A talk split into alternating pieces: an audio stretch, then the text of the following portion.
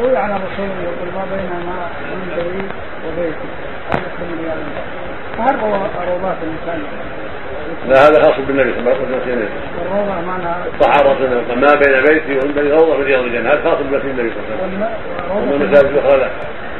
لا يسمونها عامة روضة اللي يحفظونها ما يسمون روضة لكن ما لها الفضل هذا لها ليس لها فضل ما قاله النبي صلى الله عليه وسلم. لها أفضلية عن له ضريح السبق المسابقة من سابق إلى قرب الإمام يكون أفضل كل ما سابق إلى قرب الإمام هو أفضل نعم